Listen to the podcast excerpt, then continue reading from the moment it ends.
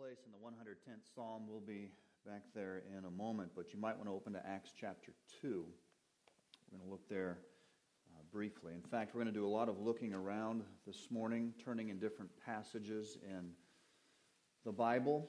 If you need one, there's a copy there nearby somewhere, and I'll try to announce some page numbers. It's good for you to do that, to know your way around your Bible. And while I'm happy to put some things on the screen for you. Uh, it is good for you to look at your copy of the scriptures, and that will really be necessary for you this morning as we examine some very heartwarming and encouraging things about the Lord Jesus Christ Himself. I do want to just make mention next week. I hope you'll you'll be back with us, uh, even next uh, Lord's Day evening, as we uh, look to ordain young man to the gospel ministry. That's not something that happens in everyday life in a congregation.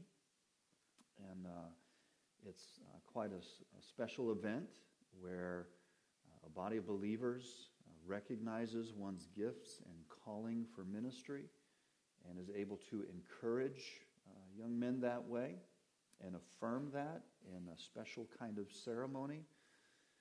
And so course, there's a number of things going on next weekend. Saturday's the examination, 9:30. It'll happen right here in this room, the ordaining council. And then um, next Lord's Day morning, I'll make mention of that as uh, we study the Scripture together. And uh, next Lord's Day evening, Lord willing, we'll have that kind of special service at 6 p.m. So I just encourage you to be a part of that. I know it'd be a delight to you. Well, today I do want to continue a series that we've been looking at since the month of February regarding highlights in the life of Christ. Most may have assumed that that would kind of conclude around Easter with that uh, great day of celebration. But there's much more to examine concerning the life of our Lord. He is alive today. But that begs the question where is Jesus now? Speaking to someone recently. In fact, it was last week in the lobby, and uh, he was conveying to me that he was in a different assembly for a while and kind of a young believer, and that was just a question that naturally came to his mind where is Jesus now? And he began asking people in that assembly, where is Jesus? And he told me, you wouldn't believe the kind of answers that I got about where he is. He said, some just said, well, I, I don't know. He's kind of in all of us. And and uh, he said that was kind of disturbing to him as, as a young believer. And I want to make sure that we, as God's people, we know the answer to that question. Where is Jesus right now? Well, Acts chapter 2 exactly tells us where Jesus is right now. If you look at Acts 2, and notice verse 32, this is Peter preaching in Jerusalem. And notice what he says in verse 32. Peter says, This Jesus God raised up, and of that we are all witnesses. What's he referring to? The resurrection of Christ. But notice he doesn't end there. Verse 32, he says, This or verse 33 being therefore exalted where? At the right hand of God. And having received from the Father the promise of the Holy Spirit, he has poured this out, and you yourselves are seeing and hearing it. Where is Jesus now? Jesus is seated at the right hand of God the Father. You know, there's a technical name for this. People refer to this as the session of Christ. S E S S I O N, the session of Christ. You say, well, that sounds kind of odd. Well, session really is, a, is a, an old word that refers to be seated. That's what it means, sitting down, to be seated. And so older writers often would refer to Jesus right now in his session. He is seated at the right hand of the Father. Well, that kind of brings to us another question. What's he doing there? Why is that significant? What's he going on? Is he just observing? What's taking place right now? And the answer to that question is actually found in what we read this morning in the 110th Psalm. If you'll look there with me, please. What is he doing now is an important question because it has to do with what was revealed by God a thousand years before Jesus ever lived. And this is also foundational to your view of Jesus Christ.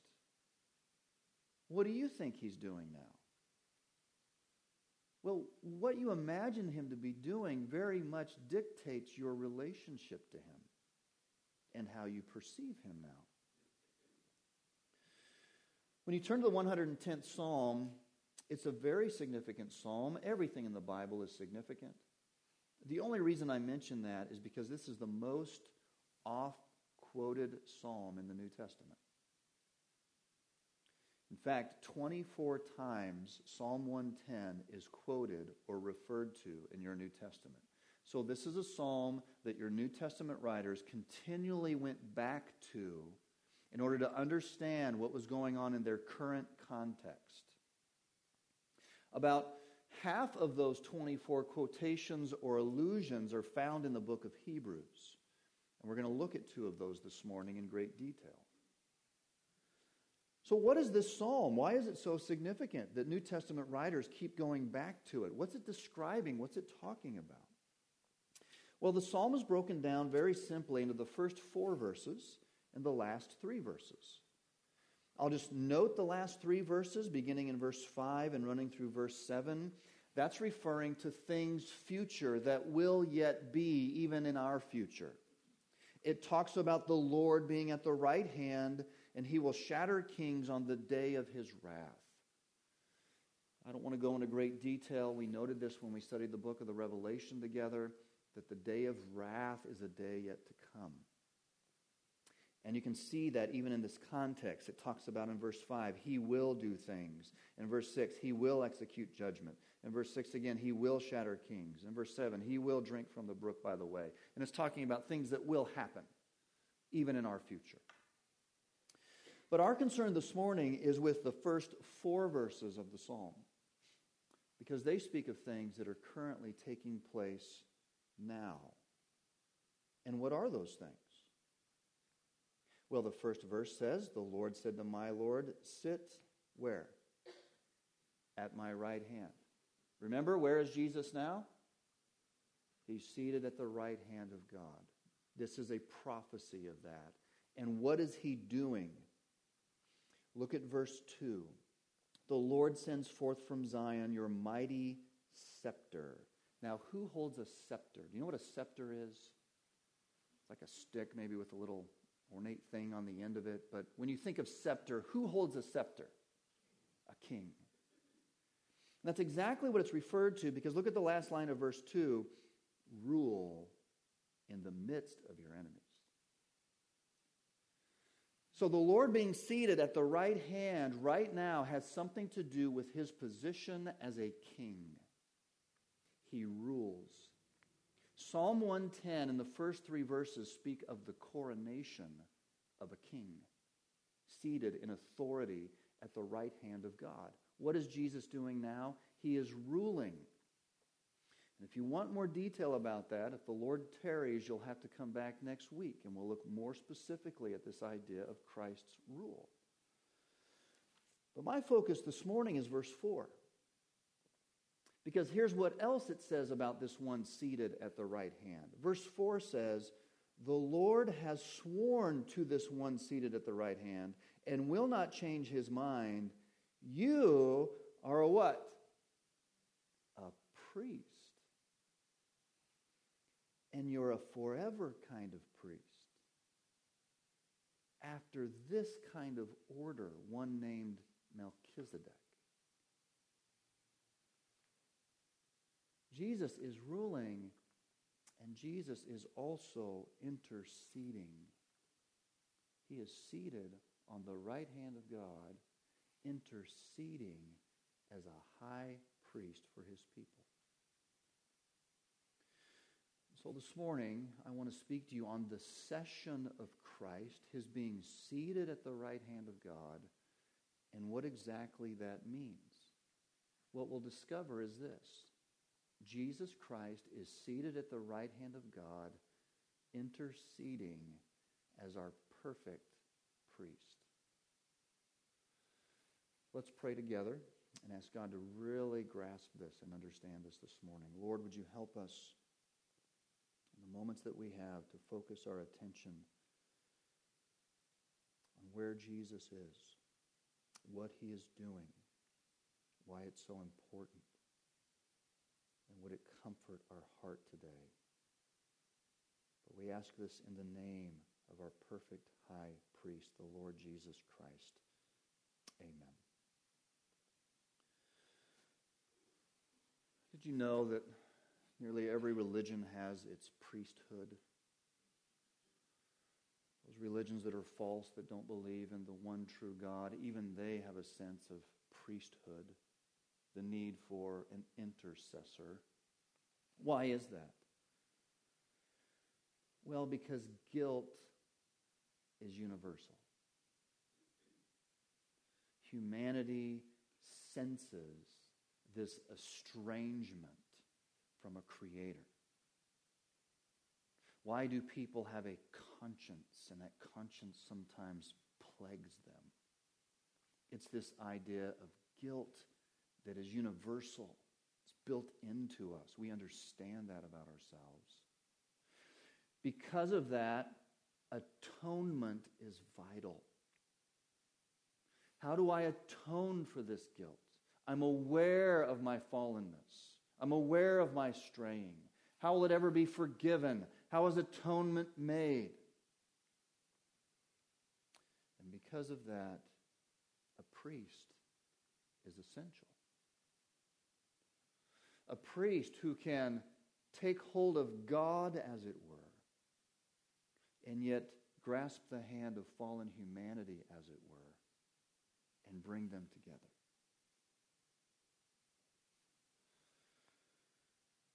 How does this happen?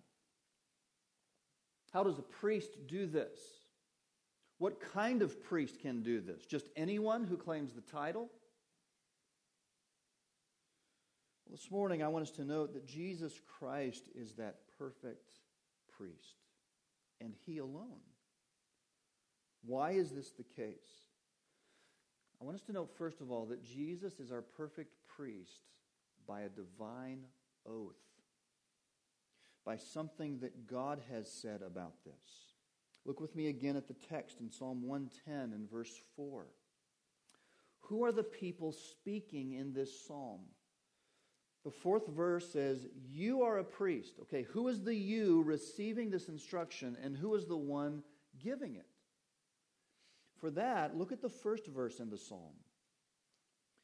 We read this in verse 1 The Lord says to my Lord.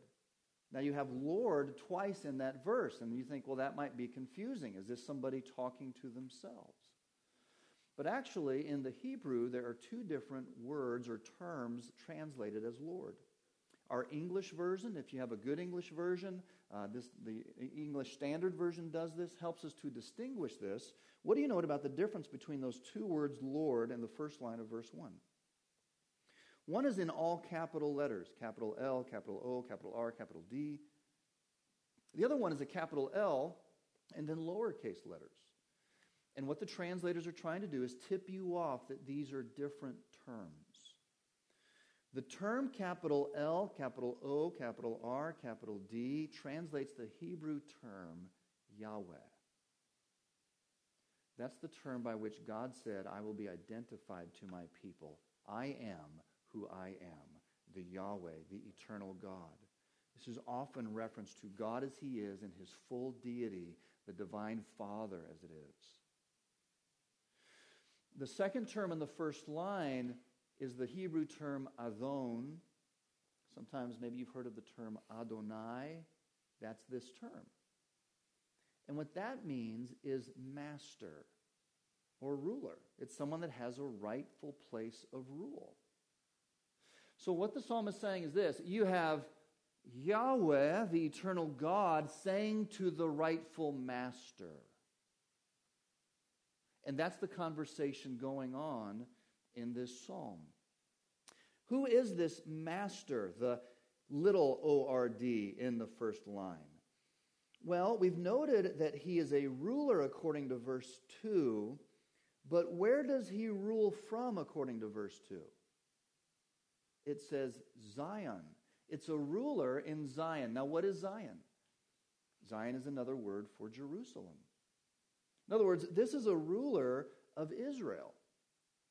And you might think, okay, it is the Lord Yahweh, and he's speaking to the ruler of Israel, that human ruler.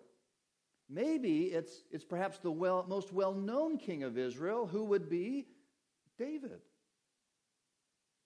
But look again at the first line. The Lord says to my Lord. Who's writing this?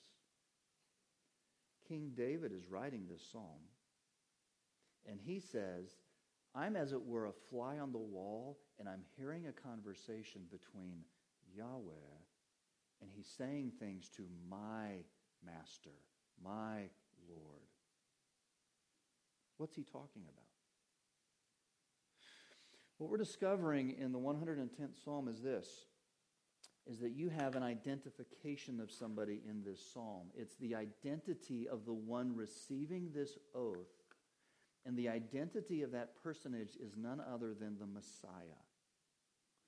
It is the ultimate God appointed ruler over all things, Christ, as we say in the New Testament, the Messiah.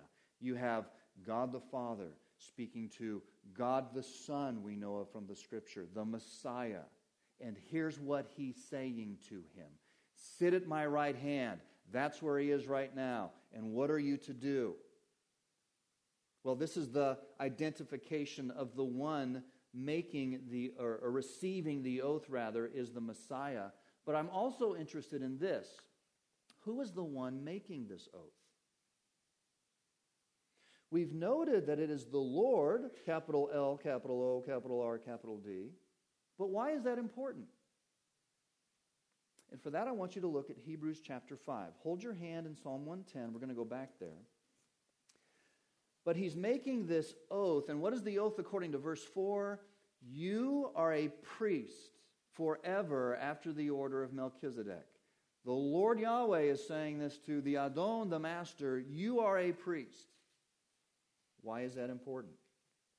Hebrews chapter 5. It's on page 943 in your chair Bible there. Let me just walk you through this passage. Hebrews chapter 5 and verse 1 says this For every high priest chosen from among men is appointed. And they are appointed to act on behalf of men in relation to God to offer gifts and sacrifices for sins. The writer of Hebrews basically summarizes the book of Leviticus in chapter 1, or verse 1 of chapter 5. He says God appointed priests, and those priests were to offer sacrifices, and they did this according to God's appointment. Now, what was the nature of these priests? Look down in verse 4. He says, And no one takes this honor for himself but only when called by God, just as Aaron was. Here's the point he's making nobody just wakes up one morning and says, I think I'll be a priest. This was something that God Himself ordained. In fact, He designated a particular man named Aaron, and from him all the priests would come. And this is the only authoritative, appointed priesthood ever. It's that God appointed Aaron. And his descendants would serve in this capacity as priest. This was a chosen priesthood by God. Yet, look at verse 5. So also Messiah, the Christ, did not exalt himself to be made a high priest, but he was what? He was what? He was appointed. Even this ultimate high priest did not exalt himself to that, but he himself was appointed by God. And how do we know that? look at what the writer does. He quotes two Old Testament passages. In verse 5, he says, It was said, and now he's quoting from Psalm 2 You are my son. Today I have begotten you. We don't have time to turn there this morning, but that's the passage where God speaks of setting his king on Zion. And he says, You are my son. Today I've begotten you. It doesn't mean that he began his existence, it's referring to his resurrection. And basically, what the author of Hebrews is doing this he's saying, Jesus was appointed priest, and he's a better priest because he's not just a son of Aaron, he's the son of God. He has that connection.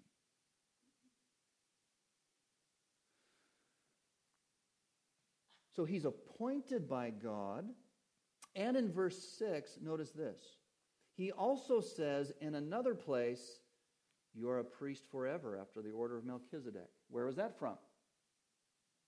Psalm 110. We were just looking at that, that verse. And therefore, if you look down in verse 10 of Hebrews chapter 5, it says, Being designated by God a high priest.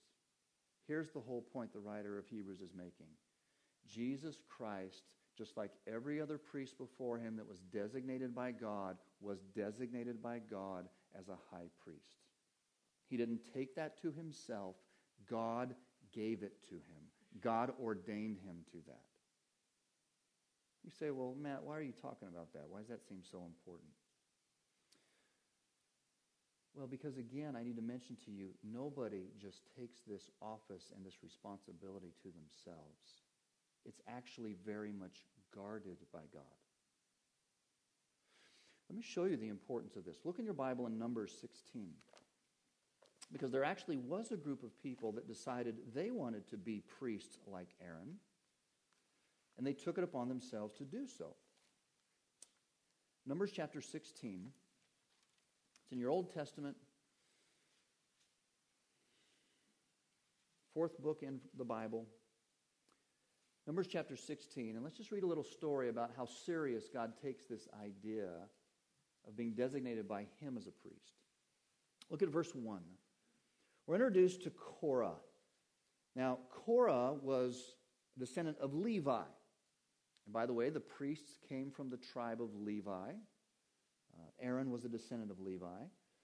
But notice it says in verse 1 of number 16 Now Korah, the son of Izhar, son of Kohath, son of Levi, and Dathan and Abiram, the sons of Eliab, and On, the son of Peleth, the son of Reuben, took men. Verse 2 And they rose up before Moses with the number of the people of Israel, 250 chiefs of the congregation, chosen from the assembly, well known men. Verse 3 They assembled themselves together against Moses and against Aaron, and said to them, you have gone too far.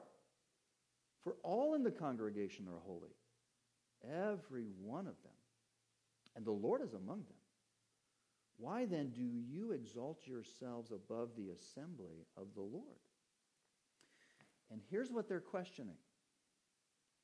Only Aaron and his descendants served as priest in the things of the tabernacle, as far as going in and making the sacrifice. And only the high priest once a year went behind the veil to sprinkle the blood on the mercy seat.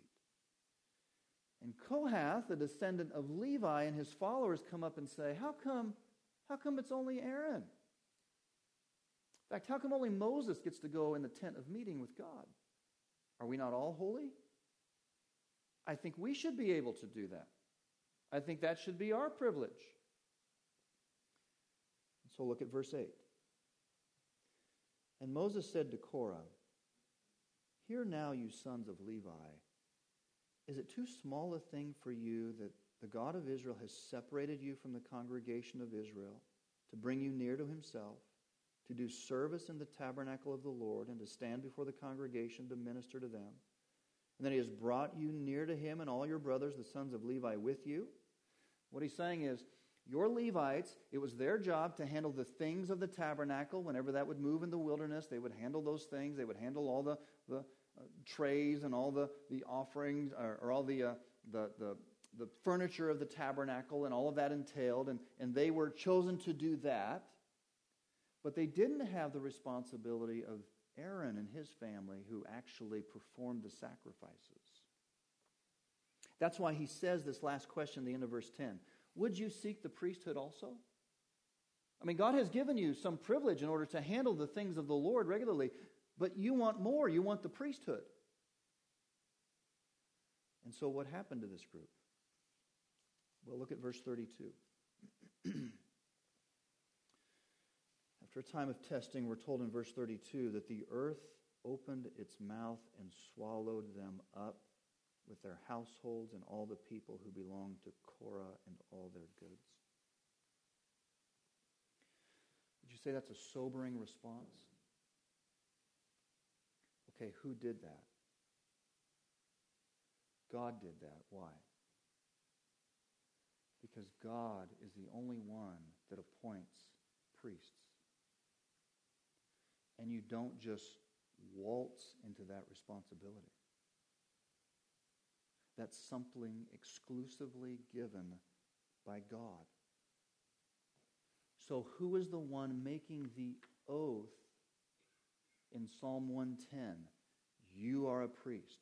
It is God Himself that is stating this of Jesus Christ, the Messiah. That makes it an appropriate appointment. And that's what the writer of Hebrews is making clear. Now, there's a final thing I want to see about this oath. Go back to Psalm 110. Notice with me the nature of this oath. Psalm 110, verse 4. Look how it reads The Lord has sworn and will not change his mind. Okay, if you're going to say something like that, whatever comes next, you're going to think is really, really important, right? If you say, I promise you this, I'll never change my mind. What are you saying?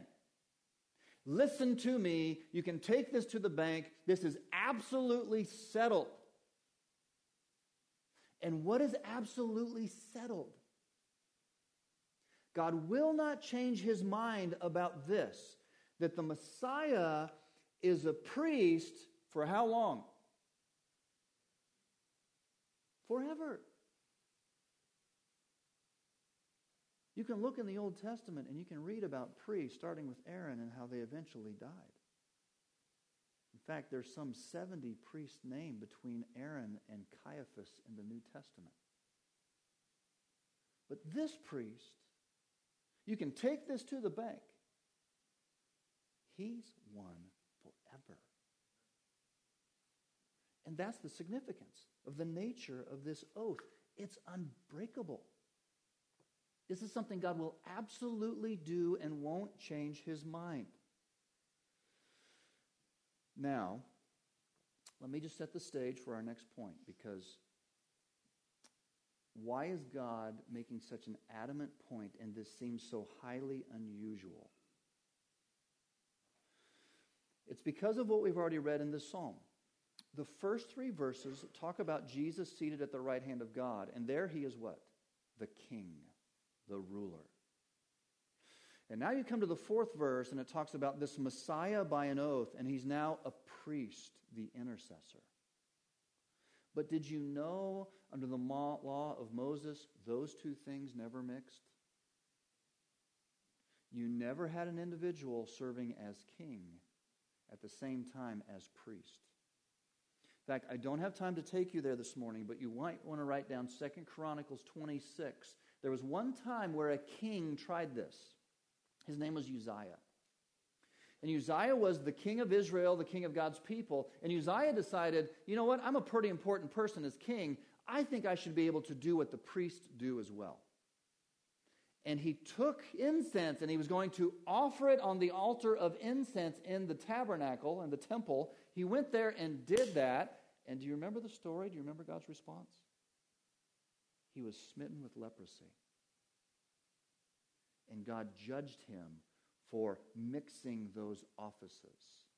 There's king, there's priest, but there's no mixing. Ah, but you come to the 110th Psalm, and now suddenly you have the one who is ruling from the right hand as king, but he's also the priest. And yet God says, But make no mistake, I have sworn this, it will happen. And of course, who's he referring to? It's the Lord Jesus Christ that will combine those two offices in his person. Well, how is this possible? Well, I want you to go back to Hebrews chapter 5. Jesus is our perfect priest by divine oath. That's what we're reading in the 110th Psalm, and the writer of Hebrews makes clear. But Jesus is also our perfect priest by a divine order. And this is very, very important. What do I mean by that? Look at Hebrews 5 again. We're told this in verse 10. The writer says that Jesus was designated by God a high priest. That's his emphasis. Only God designates a priest, and Jesus is it. But his designation is after the order of who? After the order of who? Melchizedek. That's kind of fun to say, isn't it? Melchizedek. You ever heard of that guy? Well, the writer of Hebrews is going to go on and elaborate about this unique individual. Look at verse 20 of chapter 6 in Hebrews. Hebrews 6:20. He says, "Where Jesus has gone as a forerunner on our behalf, speaking of heaven, having become a high priest forever after the order of who? Melchizedek. Why does he keep talking about this guy Melchizedek? I thought priests came from Aaron. Well, look at verse 11 of chapter 7 in Hebrews. He says, Now if perfection had been attainable through the Levitical priesthood, who's that? That's Aaron's priesthood, descendant of Levi, for under it the people received the law. What further need would there have been for another priest to arise after the order of, say it, Melchizedek, rather than one named after the order of Oh, that's very helpful. How is that helpful? Well, when you talk about priests, I thought there was only one, the order of Aaron. All priests come from Aaron. God made that clear, and he actually judged people who thought differently in the book of Numbers. But the writer of Hebrews says there's another order of priests. And they come after who? Melchizedek. It's the identity of a different order of priests. Well, who is Melchizedek? His name is used 10 times in the scripture. Believe it or not, it's used only twice in the Old Testament. And we saw one of those places. Where was that? Psalm 110. His name is used eight times in Hebrews. So, Hebrews is the divine commentary on this mysterious figure in the Old Testament. Do you know where it is the first place we read about Melchizedek? It's all the way back in the first book of your Bible, in the book of Genesis. And so I want you to go there. Look at Genesis chapter 14.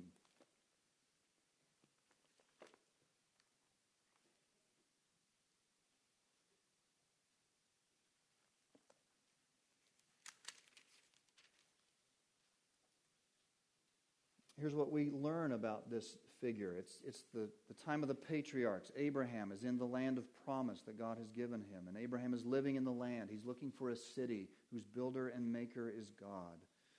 During this time, Abraham's nephew Lot is taken captives by a marauding band of, of rival kings in the area, which was very common in that day. And they, they take him captive and all of his household. And Abraham gathers his company together, a group of men, to go and rescue his nephew Lot. And he does, and he rescues him from the hands of these marauders. But when Abraham is coming back into the land of promise, we read this. Look at Genesis 15 and, or 14 and verse 17. After his, that's Abraham's return from the defeat of Chedorlaomer and the kings who were with him, the king of Sodom went out to meet him, Abraham, at the valley of Shaveh. That is the king's valley. And Melchizedek, king of Salem, brought out bread and wine. He was what? Priest of God Most High. Now that's very interesting, isn't it? You have a guy named Melchizedek. He's the king of Salem. You know what that is? We put three letters on the front of that today Jerusalem, which means city of peace. This is saying Melchizedek is the king of peace, that place. And he comes out to Abraham, who's coming back with, with these captives that he's taken in, in war and, and redeemed. But it says he was a priest. So, what offices does he hold? King and priest. By the way, I find it interesting that the first use of the term priest in your Bible is right there in verse 18 of Genesis 14. And the first time it's used is not of the Aaronic priesthood, but of Melchizedek. And here's what's really important this priest, Melchizedek, who is also king, he predates Aaron, right? He came first. And then later was this Aaronic priesthood to the line of Aaron and Levi. And that's what the writer of the book of Hebrews is going to capitalize on. Now go back to Hebrews chapter 7. We've looked at chapter 5. Now he's going to fill out his argument here in chapter 7 about this priestly order. Look at Hebrews 7 and verse 1. For this Melchizedek, king of Salem, priest of the Most High God, met Abraham returning from the slaughter of the kings and blessed them. We just read that. And to him, Abraham apportioned a tenth part of everything. He is first, by translation of his name, King of Righteousness. And that's just simply a translation of his name. The, the Hebrew word for king is, is Melech, and the word for righteousness is Tzedek. And so you have Melchizedek, and that's king of righteousness. And it's saying that's just what his name is. But notice verse 3. He is without father or mother or genealogy, having neither beginning of days nor end of life. What do you think about that? You might read that and say, this is some kind of mysterious, superhuman individual. No father or mother? No beginning of days or end of life? And some people, because of that, have said that really what's going on here with Melchizedek, it's a pre-incarnate appearance of Jesus. That could be, I don't think so. Here's why. Look at verse 4. See how great this what? Okay, what does the writer of Hebrews think of Melchizedek? What was he? He was a man. So then why does he say he doesn't have father or mother or genealogy? The point is this. Remember we read in Genesis 14 and you're like reading the story and all of a sudden out of nowhere, boom, Melchizedek, the priest. And he blesses Abraham. And just as quickly, boom, he's off the scene. And you never hear again about him until Psalm 110. And the writer of Hebrews is saying, okay, in that historical narrative, just like he comes on the scene, he's a priest. And if you're a priest, it's very, very important your genealogy. Why? Because all priests come from Aaron and they're appointed by God. The writer says, ah, but there was a priest who wasn't from Aaron. He predated Aaron. And it's like he comes on the scene. We don't know who his father and mother are. There's no list of genealogy given. He's just on the scene. And then he passes off the scene. And he says in verse 3 this king, the end of verse 3, resembling the Son of God, he continues as a priest forever. The resemblance to the Son of God rests upon the way he's depicted in the historical record. Just like you read about Melchizedek having no beginning or no ending, so the Son of God is his point. You see that? Now, notice his further argument. Look at verse 15 of chapter 7. This becomes even more evident when another priest arises in the likeness of Melchizedek, who has become a priest not on the basis of a legal requirement concerning bodily descent. Who would that be? Priests of Aaron. But he's priest by the power of a what? Indestructible life. How did Jesus demonstrate he has the power of an indestructible life? How did he demonstrate that? They tried to kill him.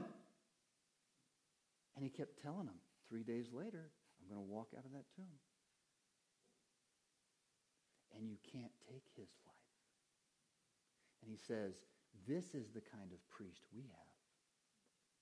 He's ever living. He doesn't die off, and so let's have the next guy come in and fill his place. He's priest forever because he ever lives. You can't take that life. So look down at verse 23. Hebrews 7.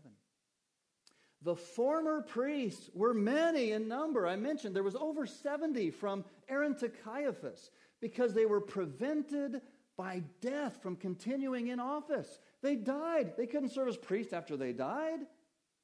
Verse 24, but he holds his priesthood permanently because he what? Continues forever. behind on the slides. The identity of the order of Christ's priesthood is he's from Melchizedek. The nature of the order is that his priesthood is forever. Jesus is an eternal high priest. Do you see that? That's why we sing, He ever lives above for me to intercede. We should probably sing that again. You would notice it more in Arise, My Soul, Arise. Wesley's picking up on great doctrine in Hebrews. But the big question is this We've seen now that Jesus is seated at the right hand. He's interceding as our priest. He's there by appointment by an oath. He's there in the proper order by the rule of Melchizedek, the order of Melchizedek. So what? I mean, that's a lot of great teaching about the Bible. I can't wait to get online and shoot that to my friends. So what? Well, let the Bible make the application. Look at Hebrews 7 and verse 25. What's the first word? Okay, as a consequence of everything I've told you about Jesus, he's there by divine order. He's seated at the right hand. He's there as the high priest in the order of Melchizedek. As a consequence of all that, here's what's true about you. He Jesus is able to save how? To the uttermost. What it's saying is, Jesus is the priest that all those other priests of Aaron were pointing to. This is the one we've all been waiting for. And now he can save and forgive to the uttermost those who draw near to God through him, since he always lives to make intercession. This is the greatest high priest. And it's your high priest if you've drawn near to God through him, through faith in him.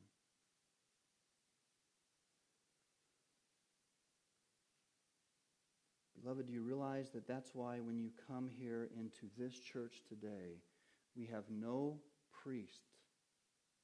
I'm not a priest. We have no altars. We have no incense. We have no robes.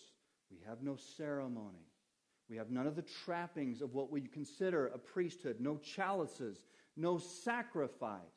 Does that mean we despise the idea of atonement and sacrifice necessary for God? Not at all. We elevate it because we know there's only one high priest, and it would be a slap in his face to claim there are others. He is the great high priest. And we come to him, we come to God through him by faith, and he speaks to us from God through his word. And we enjoy his ever living intercession for us. We have this eternal high priest. It doesn't, we don't need to depend on any other intercessor. Not Mary, not any saints.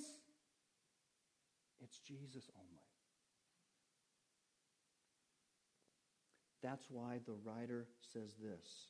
Verse 27 He has no need, like those high priests, to offer sacrifices daily.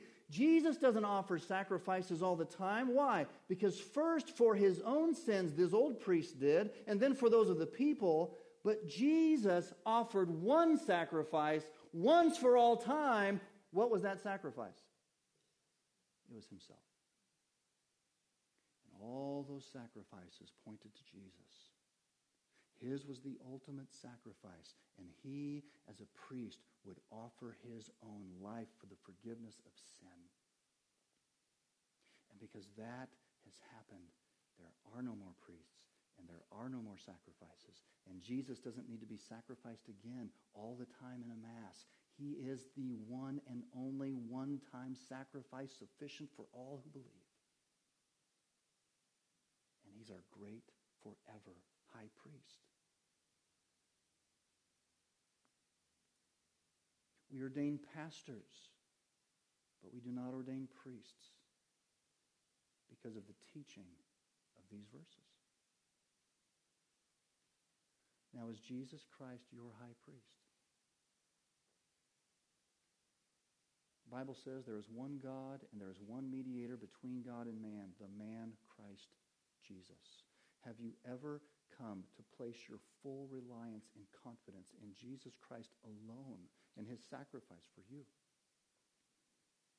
That's the only way to God. He's the only one appointed by God. He's of the right order from God. You must come through him. Finally, this note of application. Look back at Hebrews chapter 4. Notice how he began all of this section. This will be quick, I promise. Hebrews chapter 4, look at verse 14. Okay, believer, you're here. You know God. You've come to faith in Christ. You've embraced him as your great high priest, your only hope for sacrifice and forgiveness of sin. Verse 14. Since then, we have a great high priest who passed through the heavens, Jesus, the Son of God. Let us do what? Hold fast our confession. What he's saying is, why would you look anywhere else for forgiveness? Why would you try to please God by picking yourself up by your bootstraps and doing your best? Why would you go back to some other means by which you can be accepted with God? You have a great high priest. He's the only one. Hold fast to him. That's exactly what these Hebrews were tempted to do. To go back to religious ceremony, maybe because it felt religious, it made them feel good. And he says, Don't do it. You have everything you need. Verse 15 For we do not have a high priest who is unable to sympathize with our weaknesses. He knows our weaknesses, but one who in every respect has been tempted as we are, yet he was without sin. Jesus has walked in our shoes. He knows the temptations. He knows our weaknesses. He knows that even after we come to faith in Christ, we fail him. He understands that. Verse 16, but let us with confidence draw near to the throne of grace confidence you can come to God even in your greatest hour of sin. Why? Because we have a great high priest and we will receive mercy and grace to help in our time of need. So, believer, you have a sympathetic high priest. He knows your weakness. He pleads your case quit trying to atone for your sin by just trying to feel really, really bad about them or doing some kind of penance. You can't do enough. Jesus has paid it all. Go to your priest. Go to Christ